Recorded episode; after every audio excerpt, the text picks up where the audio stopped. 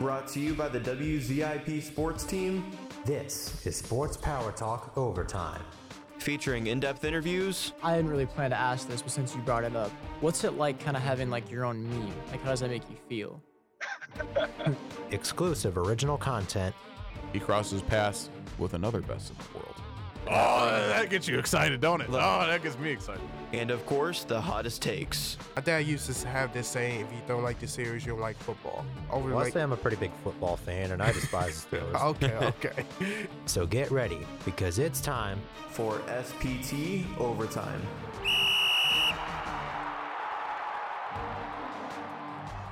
Hello, everyone, and welcome to this week's episode of S P T Overtime. It's been a while since we've talked hockey, but the season is full swing here in the month of December, and we have a lot to get caught up on. So my name is Dan Groen, and today I'm joined by my fellow depressed Blue Jackets fan, Pat Weber. What's going on, Dan? Oh, uh, well, we got a lot to talk about, and um it's going to be rough. So uh, also, I want to introduce uh, Casey Rush, our resident uh, Penguins fan. How you doing, Casey? Listen, I feel too so bad for your for you Blue Jackets fans. I just can't understand what's going on with your team right now. We can't. All I know is the Penguins are in third. I'm in a happy place. I just wish for you guys the same. Yeah, well, we will see as the season progresses. We have a lot to get caught up on as far as what's already happened and how we think the Blue Jackets can improve. Uh, but first of all, I want to touch up on some uh, N H L headlines going around. First of all, um, our hearts go out to Chris Letang, who suffered a stroke. Uh, he actually returned to practice ten days later, uh, but The, his his future is definitely uh, in question right now. Uh, Casey, do you think that Chris Letang will end up coming back, or do you think maybe we've seen the last of him? Honestly, I still think he's coming back, but I was definitely scared when I saw the report, especially when you consider the fact that he suffered a stroke back in twenty fourteen. So that's not his first stroke. His health problems are definitely deteriorating. I I can only wish the best for him, but Chris Letang still has a lot left in the tank, as you saw this season, and I still think Chris Letang is still going to be playing for like a couple more years until he decides to hang up the skates. Yeah, it was. We were fortunate that uh, to hear that. It didn't seem like a very massive stroke. It seemed like something he was able to recover from, which is great, good news to hear. Um, how much of an impact has Chris Letang's absence had on the defense? Have they still been performing very good, or have they seen kind of a step back without him? Uh, the Penguins have actually played very, very well on defense, actually. Like, their worst stretch after Thanksgiving was just four goals. Like, they've been playing extremely well on defense and offense, but the Penguins are a team that knows how to adapt, and they've been adapting very well, especially this month of December. Yeah, that's what I've kind of noticed with them. They seem to be kind of a streaky team, but it seems like they're on the upside of that streak. Um, after kind of a slow start to the season, it is nice to see. Well, not as a Blue Jackets fan, it's not nice to see them uh, doing well, but um, you know, for, for you Penguins fans out there, it's it's got to be good knowing that uh, they can still perform without some of their top players like Chris Letang. Um, also in the Penguins headlines, uh, we probably all saw that Jeff Skinner cross-check on Jake Guentzel. I don't know if you guys saw that or not, but it looked pretty bad. He went right to the face for absolutely no reason. Um, luckily, Jake Guentzel did not get hurt in that one, but uh, yeah. Assuming Jeff Skinner does get suspended, how long do we think he'll get suspended for? Well, honestly, I didn't see it, but I need to look at the clip. But depending on it is, I think it might be like a game or two, mm-hmm. since Jake Guentzel didn't really get hurt.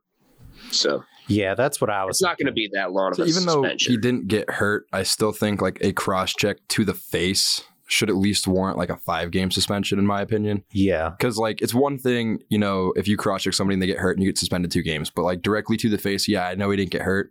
But that's still just like a blatant act of like, I'm trying to injure you. Yeah. So I think it should be at least five games, maybe. Um, but that's just uh, in my opinion. Yeah, you never know, because the N H L has a wheel of discipline just like the N F L. It's they so do. Inconsistent.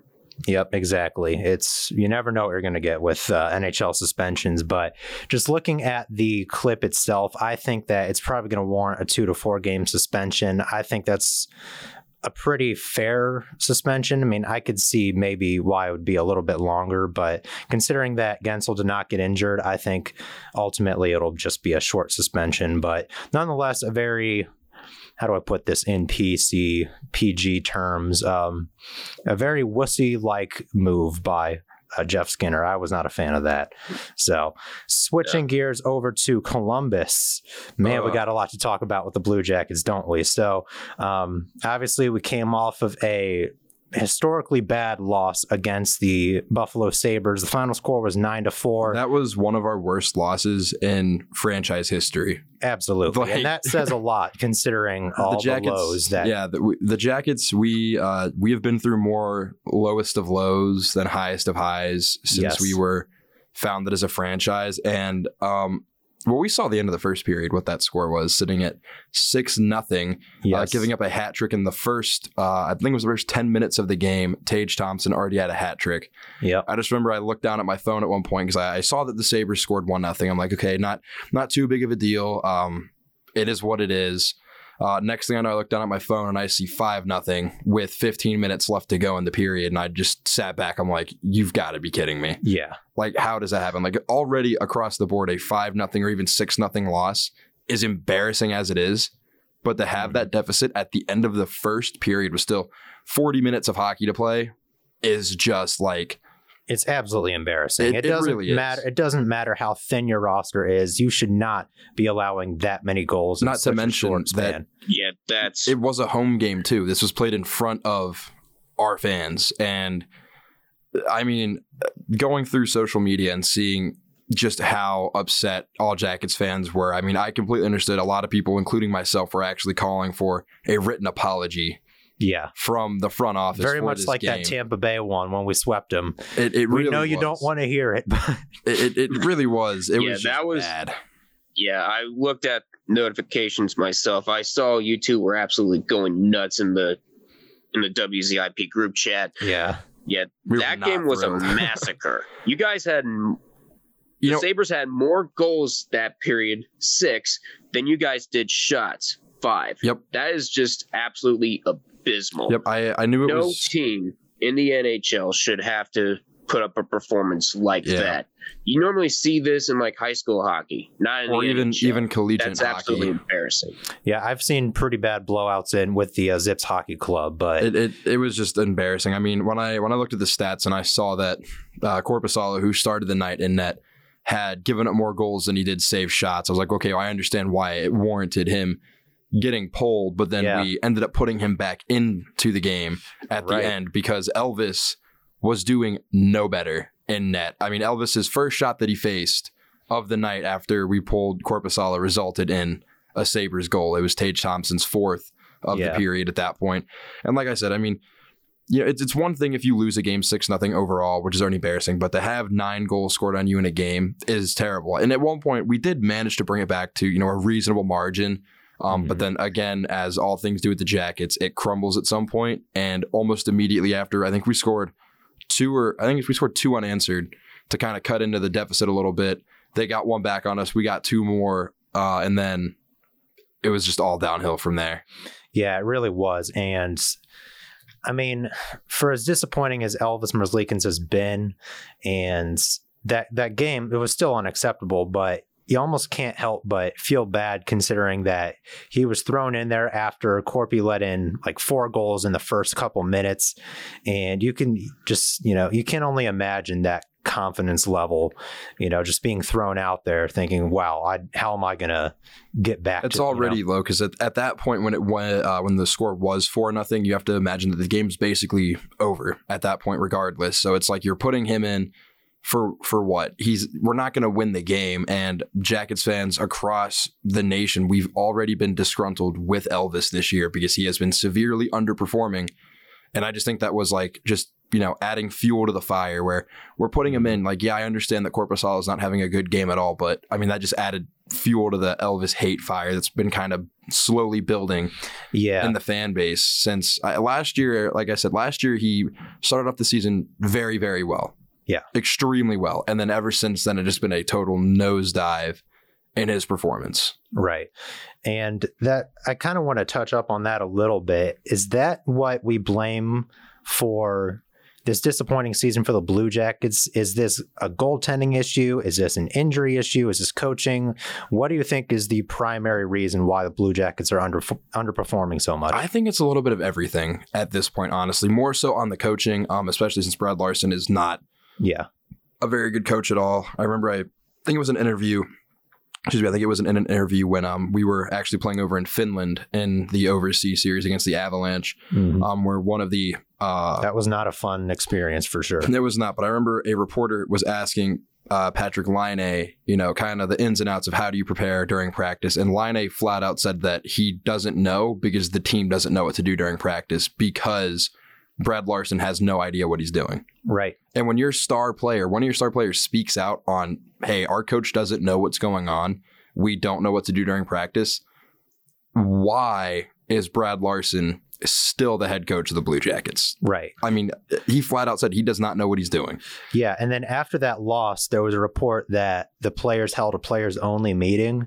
And while that's not always indicative of, you know, like, oh, they they completely are out on him, they're completely out on Larson, it really is a red flag, though, considering that they couldn't get anything together in any of those intermissions. They just could not get anything together on the ice, and it just seems like Brad Larson just does not have control of that locker room. He doesn't. And um yeah. but I, I do think because of how poor of a coach he is, I do think that is affecting the goalies a lot. You know, you have to have a good coach to run the practices properly, and if you're not running them properly, then the goalies aren't getting the reps and the experience and the preparation that they're going to need going into games. And I do think that is also on Brad Larson, but it's still, I'm not taking it away being like, oh, it's just all on him, because it's not. Yeah. Um, there are games where, you know, it is inexcusable, some of the goals that we've given up. Um, so that is somewhat on Korpisalo and on Elvis. Um, and then also, you know, kind of like you said, the injuries too. We have, our defense has been plagued by injuries this year. Yeah. Um, it seems like, you know, finally we have a bright spot in our, in our future when we sign Johnny Gaudreau. And then all of a sudden our entire defense gets hurt. Next thing you know, yeah. basically the entire Cleveland Monsters organization, their entire defense is now being called up to play at the professional level. So, you know, it's one thing that you have all these inexperienced guys, but still, I, you know, you're, you know that you're going to be called up at some point. You know that yeah. you're always liable to be called up. So I just think that's a big lack of preparation also on their part. Yeah. What I'm seeing right now from the Blue Jackets is just absolutely abysmal. And you guys talked about how Patrik Laine called out the head coach literally right in front of the media. When your star player is saying that, it's probably telling you that you should, probably should have fired him before you even hired him. That is yeah. just absolutely so, so terrible. And there's no reason why you should be this bad. You have so much talent on the roster. Laine, Johnny Gaudreau, Gustav Nyquist, and Boone Jenner, just to name a few. You got the talent, yet this guy doesn't even know how to use it.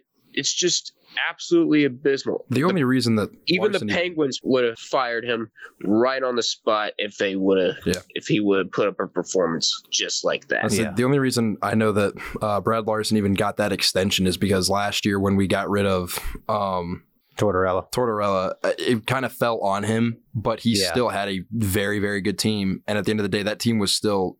They still knew what they were doing in a sense, but then going into this season, I mean, we knew Larson was going to change the playbook. We knew he was going to try to run his own stuff, and it is very clearly not working. Again, he got the extension because he did manage to lead us to a very reasonable record when we were supposed to be like, we were a lot better last year at this point than we are this year, yeah. which makes no sense to me because we have a lot more talent on our roster this year than we did last year. Mm-hmm. And we dealt um, with our fair share of injuries last year too. Yeah, and, and we, we fought through it. But again, that is a huge flag of, hey, Brad Larson is just not a good coach.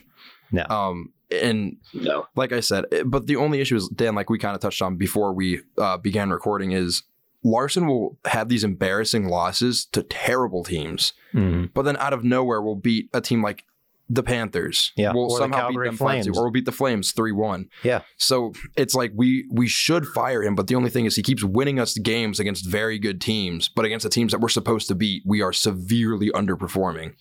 So it's yeah. like, I guess in the front office, I can understand that they don't know what to do at this point because he's winning us the games that we should be losing, but he's losing us the games that we should be winning. Yeah, it's very, it's just a very odd situation uh, in Columbus for sure. And, you know, under John Tortorella, for as much criticism as I've given him about just, you know, some of his like styles, his coaching style, his schemes and everything, no matter how many injuries the Blue Jackets would have, they always would stay competitive with everyone else. Always. And so as much as I want to, like, you know, blame a lot of this season on our injuries, I mean, just looking at this defense alone, you know, Marcus Bjork, Tim Burney, Gavin Bayreuther, Jay Christensen, they all got starting or, or playing minutes in these last couple games, and all those guys started the season in Cleveland. So I want to blame a lot of this on coaching, but at the same time, every team has their fair share of injuries, and it's about the next man up mentality, and it just doesn't seem like we're capitalizing on that. It really is. And I don't know. I just feel like the chemistry that we've been seeking since bringing Johnny Gaudreau into the locker room, it hasn't quite clicked yet. Yeah. Um, I remember I was actually talking with some of my friends and family because um, my father and I had actually got a chance to go to the uh, Jackets-Pens game. And I was arguing to say that, you know, for the opening um, two periods, we played very, very well, even though we did end up losing six three. Mm-hmm. Um, but I was arguing that we've looked better without Patrik Laine on the ice and with Johnny Gaudreau on the ice, which was very concerning because I'm like, yeah. we have two of the best wingers that you're going to have, two of the best young wingers you're going to get on one team. But yet the chemistry doesn't seem to be there. Now, last night they did play very, very well. So I was pretty happy with that. But I mean, overall, as the season has gone on, it's almost seen, seemed like when Patrik Laine isn't on the ice, it almost seems like we are playing better. And yeah, I hate saying I've that because no, I love Patrik Laine. But I don't know if that just might be because, you know, everybody holds him in such a high regard that, you know, they're they're more concerned about their playing. And when you are more concerned about how you're playing, you are going to play worse because you'll uh, get in your own head. Mm-hmm. But at the end of the day, like I said, it just seems like when it's just Johnny Hockey on the ice, he commands the team extremely well. But when Patrik Laine is thrown into the mix, it's almost like we uh, trip up a little bit. And I'm not too sure, you know, I'm not sure why that is. Um, hopefully we can get that ironed out pretty soon. Um, again, that could also still fall under a coaching thing that we're not building the chemistries that we need to be building, you know, through team practices. Because again, you know, like Laine kind of said, is Brad Larson doesn't have a clue what he's doing. He has no idea. Of yeah. what he's doing. So I, I'm ready to move on from Brad Larson. I want him to be fired.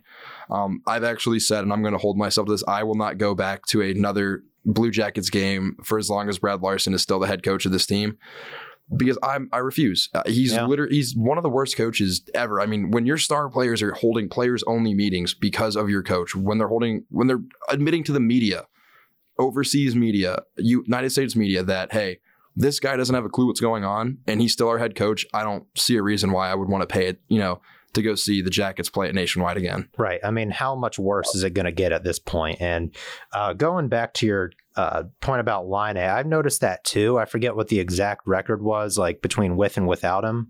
Um, but like just looking at these players, I mean, they're still being relatively productive. Like Patrik Laine has got ten points, uh, seven goals, three assists throughout thirteen games. So he's up there around that uh, point per game mark. Uh, obviously, he's, he's dealt with his fair share of injuries this season too, but there's just got to be something there that can get him back into his full, you know, prime self and get that chemistry going together. So it's just concerning, you know, like like I said, looking at the stats that, you know, Laine does have ten points, which is that's still pretty good at this point in the season, especially since he's missed uh, a few weeks because of injuries. Um, but it is very concerning when our best pl- uh, plus minus player is a two. Yeah, that is extremely concerning. Um, I mean, it it dips all the way down to negative nine on some of our players yeah. with their plus minus. And that is extremely concerning, especially, you know, when I look at somebody like Johnny Gaudreau, who is leading us in almost every single, he's leading us in almost every single category. Yeah. Leading us in points, goals, assists, and he's sitting at uh, minus three on a plus minus. That's concerning. That's that is very indicative concerning. Of just yeah. how the game's being coached, really. So, yeah, we are not not a fan of Brad Larson at the moment. At all. Um, is there any way that this season we can turn the season around? unless we fire Brad Larson and bring somebody new in, absolutely not. Because Larson just he doesn't have what it takes to coach the talent that is on this team. Yeah, you know he he. I mean, maybe he was able to coach last year's squad a little bit better because we only had one for sure standout star in Patrik Laine. Well, now you have two of them. You have Johnny Gaudreau, you have Patrik Laine, and to mention, like I, you know, like we said, Johnny Gaudreau chose us. He chose yeah. to come to the city. Now I can he came guar- here to win games. I can guarantee you he's, he's regretting that a little bit right now. But like I said, I just don't think Brad Larson has what it takes to coach the level of talent that is on this team. And I think it's time to move on and try to find a new head coach at this point. I would agree, um, just because it just doesn't seem like it can get any worse from here. And so is there any like potential roster moves that you could see improving this team? Because right now, you know, we're looking at Jake Voracek. His future is in jeopardy right now. He's taking a very long leave of absence due to concussions, and it's likely he might not even play again. We're not even sure. And then also uh, last night, unfortunately, uh, Korpisalo went down due to an injury. Elvis Merzlikins came in, only allowed one goal, walking away with the win. But Korpisalo, if he's injured, then that means we're going to have to bring Daniil Tarasov back up. He was literally just sent back down to the Monsters. So with all these injuries and all these issues going around with it, going on with the team, are there any trades that you think could help the Blue Jackets? And do you think the Blue Jackets are going to make a big splash at the trade deadline? Um, I think that we should definitely try to make a big splash. I don't know if we will. Um, definitely bringing in a better goaltender should be our top priority other than finding a new head coach. Um, our goaltending this year has just been, it, it's been absolutely abysmal mm. to watch. Uh, I'm pretty sure we give up the most goals per game on average. We're giving up four or five on average, which is god awful. I mean, that is like bottom of the barrel. You should only be allowing two, three goals max per yeah. game, and we're giving up five and only scoring two. Elvis's goals against average is almost at five. I think it's at like four point eight it's, or something. It's terrible. And as much as I don't like saying this because I was a big supporter of Elvis, I think it's time that we look to move on from Elvis. I know he's a fan favorite, or he was a fan favorite, but he's no longer getting the job done. No. Korpisalo, even though I've bashed him a few times on this podcast, he's been playing when he has played this year, other than that absolutely embarrassing um, loss to the yeah. Sabres. He's he more of that played, safety net. Yeah, he, he hasn't been playing bad at all. Right. Um. So I, as much as I don't like to say it, I do think we should look to move on from Elvis at the trade deadline. I do think we should look to trade him as well as some of our other pieces. Um, possibly trading, you know, like you were saying, maybe we... You know, maybe we could put together a package of Elvis, Voracek, and one other person, maybe like Jack Roslovic, and try to bring in the elite goaltender that we do need, um, because we do desperately need that. Um, we can either do that, or um, if we don't look to put together a package to bring in a better goaltender, I would like for us to honestly kind of sit back. Let's let the season ride out. And in free agency, we know that there are going to be a multitude of goalies that will be free agents, and I think we should look to bring one of those in. Um, the goalie I actually want the most is actually a goalie that is very disliked in the city of Columbus, but I wouldn't be opposed to seeing us, you know, making a trade for Marc-Andre Fleury. Even though I know he is age, I know he's aging, he's very, very old at this point in his career, but he's still a phenomenal goaltender, and I think that bringing him in um, and having him as a mentor to Daniil Tarasov, I think that could make Tarasov blossom into one of the better goaltenders in the league in the future, because we've seen Tarasov, for as young as he is, he has had flashes of greatness already. Absolutely. He just needs that uh, veteran mentor to kind of bring him up to speed, to kind of coach him up, and I think that's why we should look to honestly put a package, try to send him over to the Wild, you know, maybe see if we can get Marc-Andre Fleury, because I think that would make our goaltending core flourish. Yeah, and unfortunately, I think that that would have to come at the expense of someone like Vladislav Gavrikov. He has been on the trade uh, block, apparently. Um, I don't know if that was ever made official, but uh, either Pierre LeBrun or Elliot Friedman essentially said that he is probably going to be done in Columbus at some point soon. So hopefully they're able to get someone like that. Um, also, Columbus has been tied to names like Brock Besser and Bo Horvat. I don't know if that happens. I just don't think there's any trade that's going to automatically just, you know, turn the season around like that. The only I think thing that could is like like I said, bringing in a better goaltender. Yeah, that's the only way to. I think that could better. be like a stopgap, but I just don't know if that's going to bring us back up to where we want to be. And honestly, that's okay, because at this point, it's just a matter of, you know, seeing, all right, are we going to be able to get a high draft pick? Are we going to be able to get Connor Bedard? That's the one thing that I'm, if, if there's any silver lining in this horrible, abysmal season from Columbus, it's that we have a chance to get Connor Bedard, a generational talent that hopefully pans out in the N H L as much high, as for as much hype as he's getting. I think that a combination of Gaudreau, Bedard, and Laine, if they all reach their max potential, that is a very dangerous line. So it is. Um, that's that's how I see the trade deadline panning out. I don't make, I don't expect the Jackets to make any huge trades. Uh, but Casey, how about the Penguins? Is there any particular trade that you want to see, or do you expect there to be any sort of movement around the trade deadline? Honestly, I don't think the Penguins are going to move around as much. If anything, we're going to be trading away some members of the Wilkes-Barre Scranton Penguins instead, but expect if maybe just one or two changes on the main roster. Like stats-wise, maybe Sam Polon or Philip Hollander. He hasn't been performing. The biggest name on the trade block I actually have is Brian Dumoulin. He hasn't been performing as well as he in previous years. Maybe it's time for him to cut the cord and maybe have a change of scenery. But other than that, I don't see the Penguins doing anything on the trade deadline. Yeah. I think we're in a good spot. Yeah, Dumoulin has definitely seen better days. He's someone that I could see them moving on from because of just that defensive depth. They seem to be performing a lot better than they have in previous seasons with that defense. Um, so let's sp- speaking of which, let's talk about some of our most um, surprising, impressive players on each team and some of our most disappointing players. Uh, so Casey, I'll start with you with the Penguins. Who have you been mostly impressed by and who has been a disappointment? My shining star for the Penguins, the biggest surprise for me has been Brock McGinn. He hasn't been off to a good start, but then he heated up and he's been scoring points. He's been assisting goals. He's been he's been all over the ice. And honestly, the biggest disappointment for me is there's not really a big disappointment. Everyone's I don't really see any their... disappointments on the roster. But Jan Ruda has been a big surprise for me. We brought him up from the Tampa Bay Lightning. He's been doing very, very well. Honestly, I think this team is meeting expectations early, but the season is still young. There's like four months of hockey left. Let's see if they, the Penguins can keep going.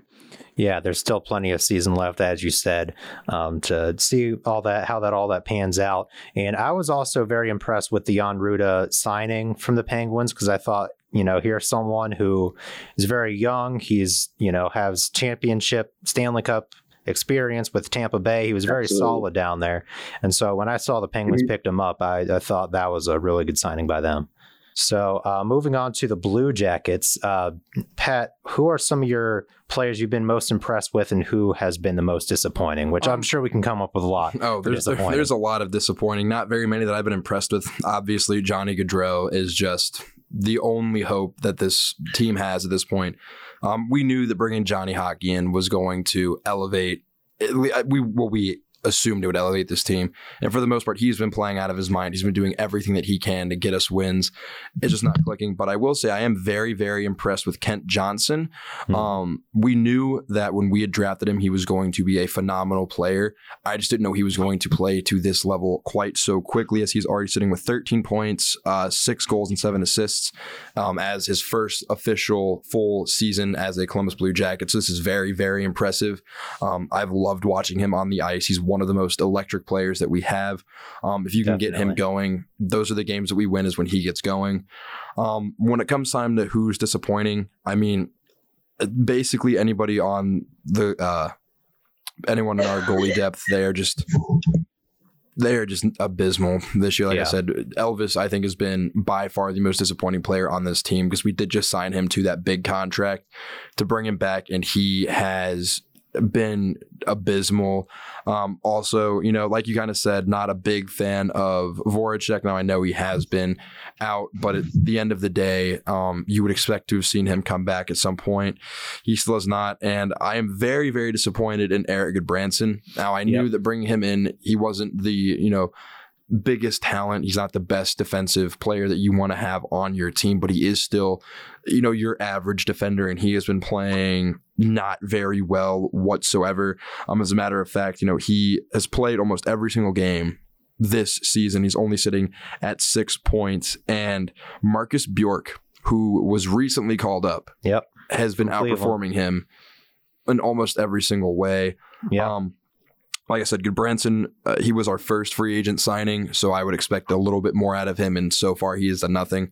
So I think for my most disappointing, I'm going to hand it to um, Erik Gudbranson and Elvis Merzlikins. Yeah, I mean, those are probably in my bottom as well. Um, also about Erik Gudbranson, I noticed he has a minus, a plus and minus of negative seven, which is the lowest among all defensemen on this team. So he's definitely not living up to that sixteen million dollars contract that we signed him to, uh, which you want to, obviously you want to see him at least be a solid bottom line defenseman. So he's just been very inconsistent among that. Um, also, Listen, with Erik Gudbranson, when he was on the Penguins, yeah, I was definitely disappointed when he was on the Penguins. I'm not shocked that he's disappointing you guys. Not that you were disappointed enough. Yeah, no, we, we've got our we've got enough disappointments. It, it yeah. seems like that's just one of the many. And speaking of other ones, uh, Sean Corrali, you know, ten points in twenty-four games. He's been very inconsistent. And it's not so much his stat line that I'm worried about. It's just his style of play. He just doesn't seem to have command of the puck. He forces way too many turnovers. Um, he just does not seem to look right out there. And also, one player that doesn't seem to be getting a whole lot of uh, flack is Cole Sillinger. He was one of our best young players last year at only eighteen, nineteen years old, and we expect to see a bigger jump from him this season, but he's only got two goals, three assists for five points in twenty-six games played. So that is something that to me has been very underwhelming. Of course, he's only nineteen years old. He's got all the time in the world to improve upon that, but you hope to see that bigger step like we've seen out of Kent Johnson. And speaking of which, Kent Johnson, he's been one of my most uh, impressive players. Obviously, Johnny Gaudreau leading in all stats, but we expected to see Johnny Gaudreau playing at such a high level. Um, but Kent Johnson really taking that next step.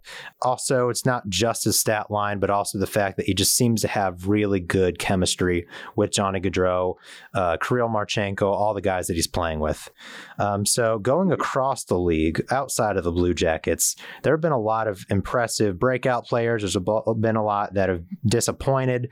Um, so I want to start with some of the most impressive players. I'll do mine first. Um, I've really been impressed, obviously, with Jason Robertson, the Filipino kid on Dallas.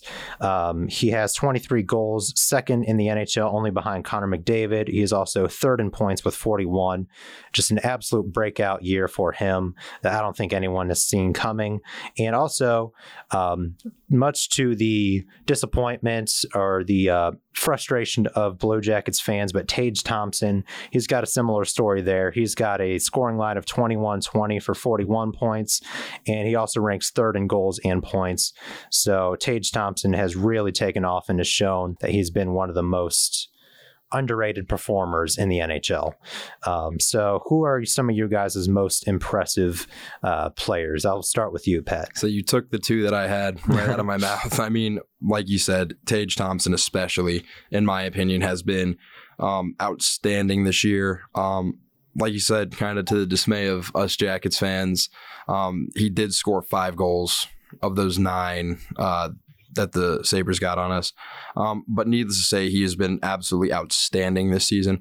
Also, I know everybody expects him to be this good season in and season out, but I just want to talk about Connor McDavid a little bit because mm-hmm. he's continuing to impress everybody across the league, already at fifty-four points, twenty-five goals. It doesn't get much better than that if you're an Edmonton fan. Um, Connor McDavid, I mean, you know, we say it almost every time we're up here. Yeah. He is one of the greatest, if not the greatest player in the N H L right now.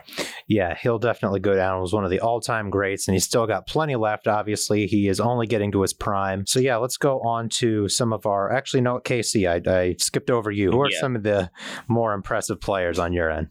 Well, you definitely took two of mine as well with Tom- with Jason Robertson and Tage Thompson. Those two guys have been performing so, so well. Jason Robertson is one of the biggest reasons why Dallas is performing the way they are. They're currently second in the Central, only behind the Winnipeg Jets.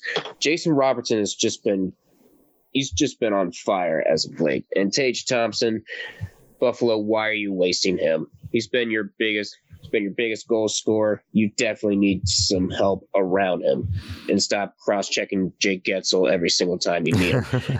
But another impressive player I've seen is David Pastrnak. You notice that the Bruins are on top of the N H L right now, and for good reason. They, they've been performing like a well-oiled machine as of late. And there's, and it's also because of their goalie, Linus Ullmark. He's been stopping things left and right. He, yes, he did have that disappointing loss against the Coyotes, but then again, it's the Coyotes. They beat a good team once in a while. It's just been, I've just been impressed with Robertson, Thompson, and Pastrnak. Those are my three impressive players. Yeah, I guess we all we all have the same mind right there. Um, so let's talk about some of our more disappointing players. I have a few, and Ooh. most of them are on the goaltending end. I'm going to start with Jacob Markstrom. He has allowed an opening shot goal six times this season. Six times. And this is a guy who was a Vezina candidate last year. And you would expect him to, you know, stay at that very high level and that be one of the Calgary Flames strengths. But now he's not even their number one goalie anymore. So I've been very disappointed with Jacob Markstrom. Also in Alberta, Jack Campbell.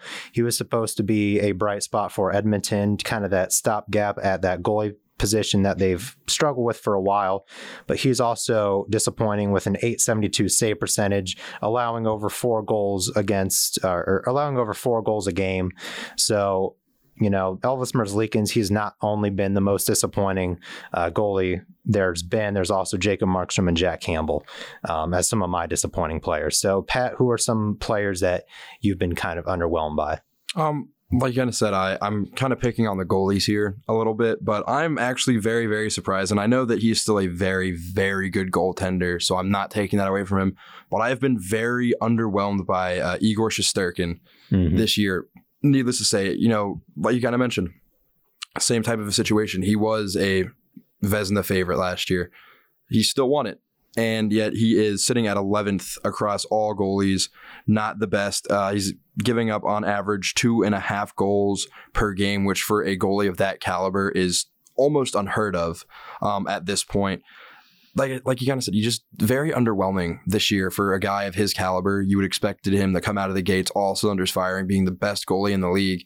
And he's not even in the top ten. It's just very, very odd, uh, in my opinion. So he's definitely taking the cake for one of my most, if not the most disappointing player across the league this year. Yeah, it just seems like goaltending has been so, like, just not quite there as it used to be. It just seems like across the league, we're seeing a lot more high-scoring games. Like uh, Seattle ended up beating, I forget who they were playing. Was it Vegas, I think?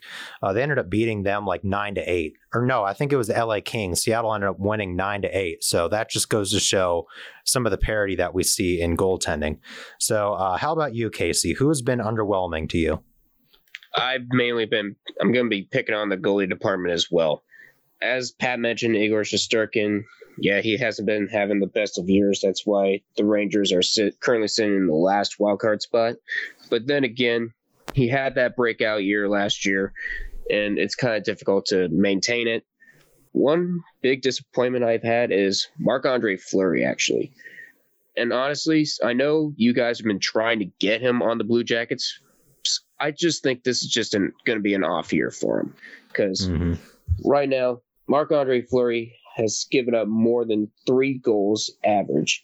He currently has a goal against average of three point one six. Shout out Stone Cold Steve Austin. It has not been doing, he hasn't been doing well as of late. And Philip Gustafson has mainly been their goaltender number one. It's just, it's just sad to see Marc-Andre Fleury having one of those years. And another goalie that I'm depressed about is Jordan Binnington from the Saint Louis Blues. The Saint Louis Blues are not having a good year this year. And honestly, their glory days are over. Jordan Binnington currently has a goal against average of three point four two. And the sad part is his counterpart, Thomas Greiss, is three point six nine. I might as well add both Blues goaltenders in here. They've just been absolutely abysmal. I expected more from the Blues. I'll say another goalie that I've been extremely uh, underwhelmed by is Andre Vasilevsky. I mean, where did he go? Right. I mean, where he was did a he go? Perennial Vezina candidate. And- he was, and now he's sitting um, with the tenth best record uh, across all goaltenders. So still nothing to take away from, but twenty-first in goals uh, given up on average. He's at almost giving up three goals on average, which for a goaltender of what his caliber is, that is almost unheard of, to go from, you know, Vezina candidate to giving up three goals a game. So he's twenty-first in that, um, twenty-ninth in save percentage. Yeah, barely hanging not, on to a point nine hundred save percentage, yeah, right there. So no shutouts either for him. And we last year were seeing shutouts almost left and right from this guy, and not one to be seen this year. Extremely underperforming. But like you said, this year goaltenders have been underperforming. Now that might just be because the game is changing so quickly to where, yeah, you know, goalies aren't going to be good in the future because of just how high powered these young players coming into the league are and how good everybody's really getting at handling the puck and at scoring. Um, the game is definitely changing. So I do think that's why a lot of these goaltenders have been, we've been viewing them as subpar, because for once we're not seeing a super defensive season of hockey, where in the past, you know, you're getting two to one wins, three to nothing wins, and, and like the low scoring. But this year you're getting games where, you know, it might go to a seven to six win. It might go to a five to four win, it, you know, something like that. It's just, there's a lot more scoring going on this year, which from an outsider, if you, if you're not a fan of hockey, um, if you're somebody that doesn't watch hockey and you're looking in, that's very good, because that makes the game very exciting. Mm-hmm. Um, but at the end of the day, when you're looking at it from somebody who enjoys hockey, like the, uh, some of us do, um, it kind of hurts to see a little bit, because yeah. don't get me wrong, I like seeing all the goals. It's it's exciting. Absolutely. It's fun. It builds up that energy. But at the end of the day, you know, hockey used to be a dogfight, and it's really becoming something that it's it's not anymore. So it's kind of a little off-putting to see. Um, but yeah, I mean, goaltending across the board, I would just put as a disappointment this year, because no goalies have been Um, outstanding in my opinion this season. Right. I'm getting yeah. that same kind of feel, like just looking at some of the top goalies, like you wouldn't have expected Allmark or Samsonov or Vanacek, right. um, Ilya Sorokin. Those are like some of your top five goalies right now. Even Matt Murray is doing well in Toronto. So I, it's just a very odd season. It's, I, I just don't get it. But again, it's still early in the season. We'll see what happens. Um, but it has been a strange one, that's for sure. So let's take a look at some of these standings right now. Uh, the top teams in each division so far, Boston is leading the Atlantic, followed by Toronto and Tampa. So kind of the same ones that we've seen all, you know, for the last yeah. couple of years, leading the Atlantic division. The Metro is where it gets interesting. New Jersey Devils mm-hmm. are at the very top. I've been very impressed with how the Devils have been playing. Yeah. They are tied for first with the Bruins uh, across the league, sitting atop the Metro, mm-hmm. followed by Carolina. We know how good they are, and the Penguins are right on Carolina's doorstep, sitting in third. Um, in the West, Winnipeg, Dallas, and Colorado sit at the top. I do expect Colorado to kind of fall because they have a lot of injuries. They're essentially the Colorado Eagles right now. Nathan McKinnon is out for four to six mm-hmm. weeks, so I only expect them to go down, whereas I think Minnesota is going to surge. Um, and then the Pacific Division, Vegas, yep. Seattle, which is another surprising t- surprising team considering yep. it's their second year in the league, um, and then Edmonton Oilers sitting at third. Um, so any of those teams surprise any of you guys? Definitely the Kraken are definitely, I would say, one of the biggest surprises of the season. Um, like you said, it's their second season, and they're sitting at number two. Um, I'm not going to say that's all because of a certain man that was traded to them, but he's definitely been a role player. Ollie, I miss you so much. I wish we wouldn't have traded you. Um, it was needed, though. We weren't able to afford his contract, but he's been playing very, very well over in Seattle. He has thirteen points, uh, three goals, ten assists. Like I said, I I just miss Oliver Bjorkstrand so, oh, so much right now. Um, another really yeah. surprising team that I'll admit that this came out of nowhere is actually the Detroit Red Wings, as they are only two games right now out of third behind the Lightning, which is mm-hmm. extremely surprising because um, the past few years, past at least ten years, the Red Wings have been, in my opinion, one of the worst teams um, across the N H L, and they're bouncing back, it seems, this year. So very, very impressed with that.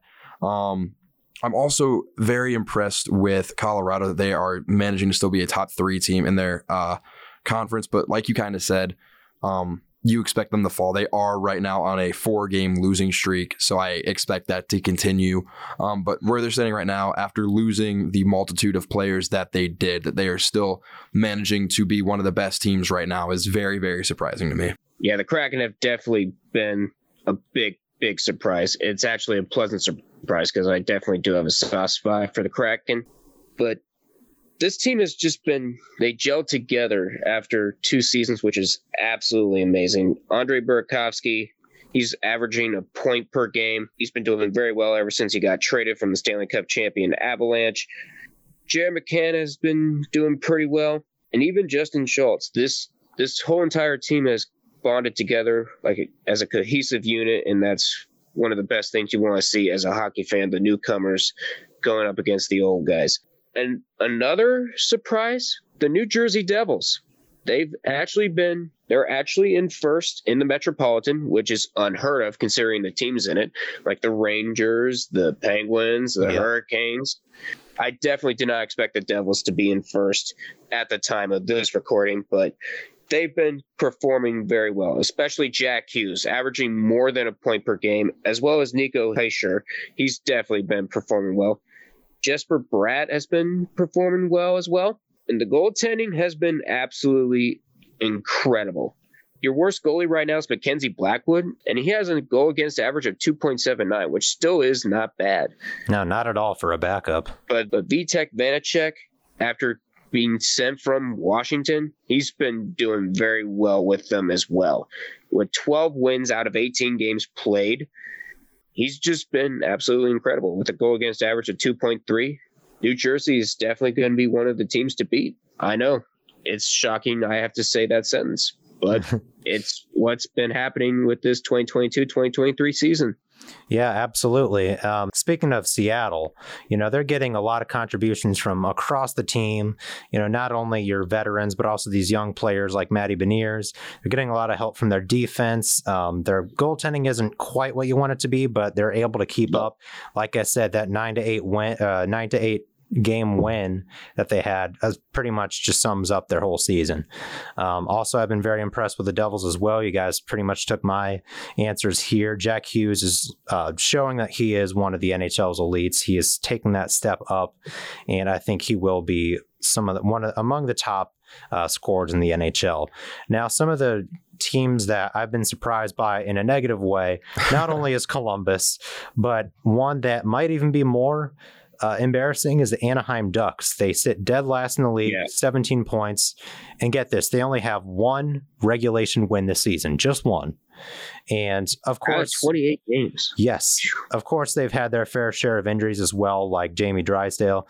Um, right. But no, no one outside of Trevor Zegras and Troy Terry has scored more than twenty points. You know, you want more from Vetrano, from Strome, from McTavish, and you're just not getting that. And for them to be along in that Connor Bedard sweepstakes, you know, you if it's between them and Columbus, I mean, you would hope that with all that talent they have, that it just, just doesn't go to waste. Yep. I do have a couple disappointments. Okay. Like one team, I'm not even going to bother with the Blue Jackets and Ducks because you've been embarrassing Leave yourselves long enough. Leave us the alone. Ottawa Senators, after that big off season that they had, bringing in Alex DeBrincat and other set pieces, they're they're second to last. Yeah, I also only two points a, above uh, the Blue Jackets. That I would, like and to but then the Philadelphia Flyers. Then they became one of the favorites because of their strong start. Unfortunately, in hockey, is not how you start; it's how you finish. Exactly. They have not had a good run in November. They have lost one, two, three, four, five, six, seven, eight, nine, ten straight. They've lost eleven of their last twelve. It's just absolutely abysmal right now in Philly. Again, it's, hockey is not about the talent. It's about how well your players can mesh together. And we're seeing that with teams like Columbus, with teams like Ottawa, with teams like Anaheim. It's, you know, you just need good coaching, good goaltending. And, you know, it's more than just the names on the paper. It's, it's It a, really is. Uh, I also have a team that is very disappointing that I would kind of like to cover uh, very briefly, and that yeah. is the Chicago Blackhawks, um, as they are sitting with a seven and fifteen record. Um, they are hot garbage. Yeah. To say the least. Taking a look at their stats yeah. here, um, obviously I do have a soft spot for one player on their roster, uh, Maxi Domi. I yeah. do miss Maxi a little bit. Uh, he is their second leading uh, um, scorer and uh, tied, or not tied, but he's second also in points. Um, he has nine goals, ten assists. That is very, very, very good. Um, but there is one man that I wanted to point out on this roster, which is what made me so happy to bring up the Chicago Blackhawks. But we all remember a little defenseman by the name of Seth Jones, don't yes, we? Yes, we do. Well, he is sitting oh with only one goal, six assists, seven total points, and a plus-minus average of negative sixteen wow. at this point in the season.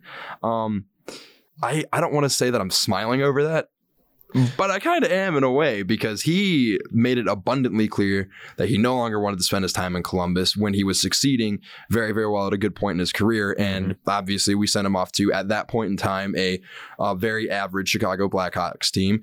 And ever since he's joined the Chicago Blackhawks, he has been abysmal. So I don't want to say that I'm smiling over here, because he did try to um, take advantage of what was at that time probably his prime um, mm-hmm. to get a better deal. And now he is sitting with a team that is worse than the Columbus Blue Jackets with a plus minus of negative sixteen. Like I said, the Chicago Blackhawks, they have nothing going for them at this point. If you're worse than us, that that's not very good. Um, yeah, it's just been it's been terrible over there. But we kind of predicted they would be on the losing end this year. I just didn't think it would be um, as bad as it is now. But they, like we kind of talked about in earlier podcast, Dan, um, the Blackhawks, they continue to hold on to that roster from the Stanley Cup yep. over ten years ago. They're still holding on to a lot of those players, and they are well past their prime. Um, we kind of saw this coming in a yeah, way, absolutely. But like I said, would I expect them to only have seven wins at this point in the season? Absolutely not. I would expect them to be a little bit better, probably around that ten to thirteen win margin. Um, you know, a little less than middle of the pack, but they are last. They are behind the Arizona Coyotes in the Central. It is just absolutely terrible for them at this point. Yeah, it's just the only things that they're holding on to at this point. I mean, it's just a matter of when are they going to blow this up? When are they going to let Patrick Kane go? And it's not that he's not good anymore. It's just that, you know, what is he going to win with you guys at this point in his career? He's when, thirty-four. Uh, he is extremely old at this point in yeah. his career. He's well past his prime. Mm-hmm. I, I think the Blackhawks have one of the oldest rosters across the league, and it is definitely showing right now. Father Time has caught up with this team. Yeah. I mean, when you're looking at Patrick Kane, Jonathan Toews, Seth Jones, it's just not a good look for the Blackhawks really right now. Isn't. They need to blow it up. They need to trade Patrick Kane, Jonathan yeah. Toews, if they want to get this rebuild going, because if not, they're just going to be stuck in this place that they've been for the last several seasons. I, mm-hmm. I just don't understand why they're trading away their young pieces. You know, it goes back to Artemi Panarin, and it's still mm-hmm. happening to this day. So it, it I just is. don't and, get what they're doing. And it's like I, I could understand if this was, you know, maybe five years after the Stanley Cup win, where, you know, the players are still going to be playing a little bit worse than uh, usual, but they're still going to be competitive. Um, but like you said, at this point, they're opting to send away their young talent, their young raw talent. Mm-hmm. And they're holding on to these players that have just aged terribly, in in my opinion. And I mean, they're sitting where they're sitting for a reason at this point. And from from us Jackets fans, it's never a bad thing to start a rebuild at any point. We've been going through a rebuild the past, what, four seasons or so? Yeah. And it hasn't turned out too bad for us. Other than this season, we haven't finished dead last in the Metro. And the Metro, you know, as we've discussed multiple times, is arguably the most competitive division in the N H L. Yep, and it um, has been for so long. It, it really has been. And because I'm looking at, you know, some of these teams at the bottom of their conferences, and if you had the Jackets in those conferences, we wouldn't be last. Right. Um. So it kind of plays into that. Mm-hmm. But um, like I said, if you're going to hold on to these aging players and not send them off, if you if you so choose to do that, then that is your choice, but it will get you nowhere. It's never too late to start the rebuild. We went through it. It is not a terrible process. to go through, and it does better your team um, in the future. So I do think the Blackhawks should look to do that. Um, will they do that? Probably not, um, because you would have assumed they would have uh, at least begun that by now. Yeah. Um, so we'll just have to see what they do uh, coming up on the trade deadline. Yeah, for sure. Yeah. Um, so that's those are our standings updates right now. Um, before we sign off this episode, I do want to touch on uh, one of the greats in the league right now, Alex Ovechkin. He is inching closer to second all-time in goals. He is only five away from that number two spot, uh, which is held by Gordie Howe with eight hundred one goals. Um, and then Wayne Gretzky, obviously, is number one with eight hundred ninety-four. So do we think that Alex Ovechkin, well, it's likely that he's going to surpass Gordie Howe this season uh, for that number mm-hmm. two spot. Do we think that he will catch up to Wayne Gretzky at eight ninety-four? I think he has a chance, because for how old Ovechkin is and for him to be still um, playing at the level that he is, it almost seems like Father Time will never catch this man. So I see no reason why he wouldn't be able to surpass that margin. Um, Ovechkin, since I've basically been alive, has been one of the most electric players in the league, um, and he is continuing to impress time and time again. So like I said, I, I still think he has that chance to surpass any margins that are in his way at this point in his career. And I think by the time Ovechkin finishes his career, which, you know, who knows when that will be at this point, um, I do think he will finish as the greatest hockey player of all time. Wow, even ahead of well, Wayne Gretzky. I, I would argue so, because at some point in his career, uh, Wayne Gretzky did begin to slow down. Um, around this age is when he began to show signs of, you know, his age is catching up to him. But Ovechkin is showing no signs of aging. He is showing no signs of letting up anytime soon. Hmm. So like I said, I think at well, the end of the day, I think Ovechkin could easily pass Gretzky as the greatest of all time. Listen, the man is thirty-seven. He's playing like he's still in his rookie season. Alex Ovechkin has never played better. As a matter of fact, I could probably see him passing Gordie Howe in the in just like two or three games. That's how good he's been.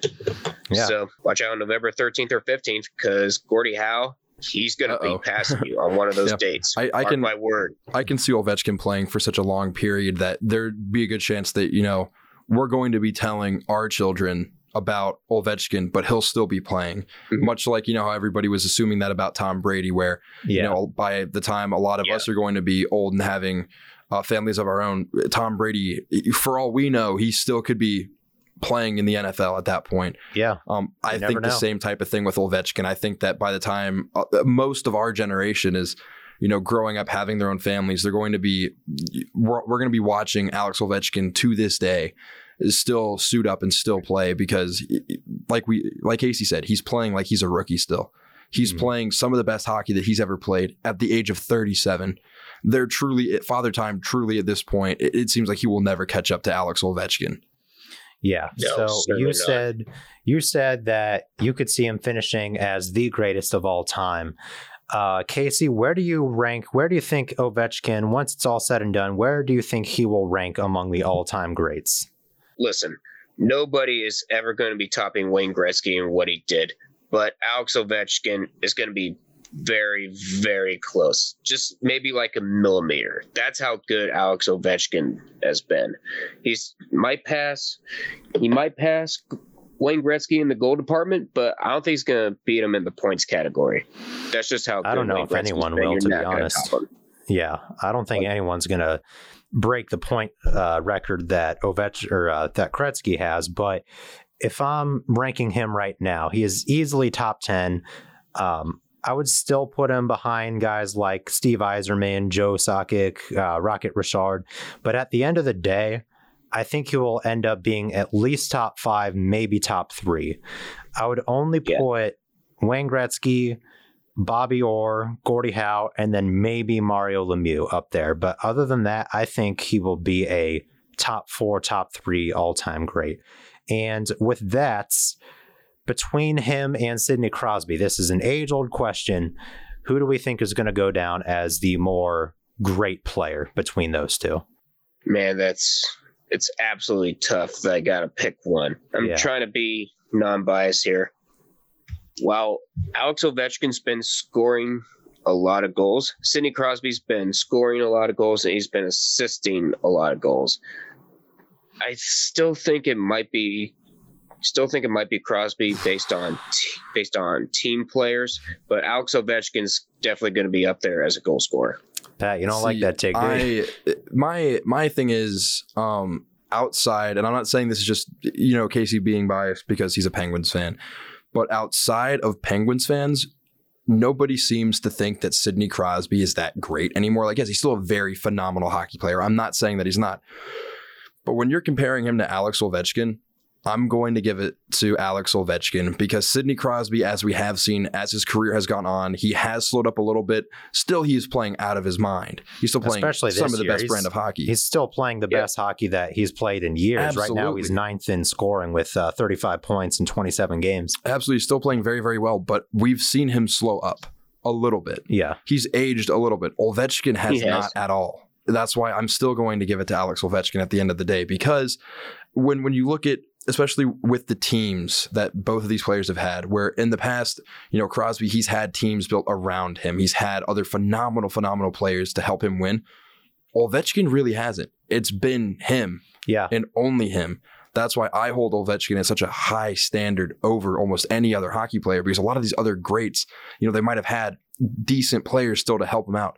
But at, the reality is with Ovechkin, it's almost always only been him. Yeah. He's been the only good player on the teams that he's played for, on the seasons he's played. So, I, like I said, I got to give it to Ovechkin. Yeah, I liken that to a lot of uh, the whole Brady versus whoever debate, you know, like when Peyton Manning was around, like Brady versus Manning or Brady versus Aaron Rodgers. I think that Sidney Crosby is more like the Tom Brady where he's got all the accolades, you know, he's got all the points. He's got the rings. He's got the championships. He's got the titles to show yes. that he is that good. Mm-hmm. But in terms of his raw talent, he's only performing th- to this level because of the weapons that have been built around him, because of the players that have been brought in, um, where there are quarterbacks that I think are, you know, kind of like in the N F L, like you were saying with Tom Brady. I do think there are quarterbacks that are better than Tom Brady and yeah. that have been at points in their careers. It's just that Tom Brady, when you look at the weapons and you look at the teams that he was, you know, he had built around him, that's what elevated him to this standard. So same type of thing with Crosby. He's had all these players, had these teams that have been built around him. He's had these rosters created to support him and elevate his level of play. Where like Ovechkin, like you were kind of saying, he's more like an Aaron Rodgers, where mm-hmm. basically for his entire career, it's only been him um, in that in that sort of a way, or like a Peyton Manning, where it's only really been him at that point. Um, That, that like that type of thing. That's why I, I still have to give it to Ovechkin at the end of the day, because he's not had these rosters created to elevate him. He's kind of been left out to dry in a way, but he's still fighting every single game to get his team the win. And he's time and time again showing that he can still do it, even at the age of thirty-seven. Yeah, I would I would have to agree with you, Pat. I think, you know, not to discredit Sidney Crosby at all, but I think that Ovechkin is going to, you know, he, he's up there with the goals, um, about the same amount of points as Crosby, except Ovechkin has a lot more goals than Crosby does. And I think he just is just obviously he's a better pure goal scorer. I think he's done a lot more with a lot less. Um, not saying that they haven't, you know, accomplished anything, because obviously they were in Stanley Cup contention for a long time and obviously they won the Stanley Cup. But, you know, looking at how he's playing now in Washington, where they're barely hanging on to a winning record sitting at thirty points, um, I just think that Ovechkin has done a little bit more with a little bit less. Um, so that's just my take. So, uh, yeah, as we wrap up, do we have any final thoughts today? Um, my final thoughts, obviously, for all Jackets fans, you know, we're bottom of the barrel. It definitely hurts right now. Um, we do need to move on from Brad Larson. He needs to be out of Columbus as soon as humanly possible at this point.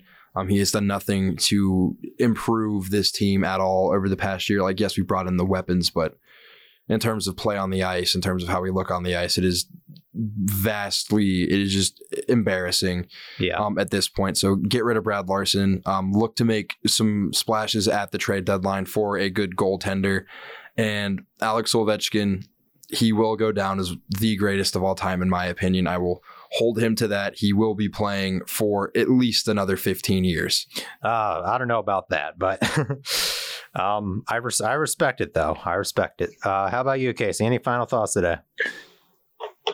Listen, Pat, I don't see Alex Ovechkin pulling a Jaromir Jagr because he's still playing at fifty, but I do think Alex Ovechkin is definitely going to be, he's definitely going to be passing some more grades, especially Gordie Howe. Just watch it. Anyways, the Penguins are still in third. Let's see how much they can keep it going. And you never know. This season's still young. There's still four months of hockey. Just hang on. Yep. Plenty of hockey left, and I can't wait to see how the rest of the season pans out across the N H L. So um, once again, thank you guys for tuning in to this episode of S B T Overtime. My name is Dan Groen. I'm Pat Weber. Casey Rush. And be sure to follow us on Twitter at W Z I P Sports. Tune in to Sports Power Talk every Sunday from eleven a.m. to one p.m. on eighty-eight point one W Z I P, which is also available on the Radio F X app. And also be sure to subscribe to the S B T Overtime and S B T Rewind podcasts. Thank you again for tuning in, and have a happy holidays, everyone.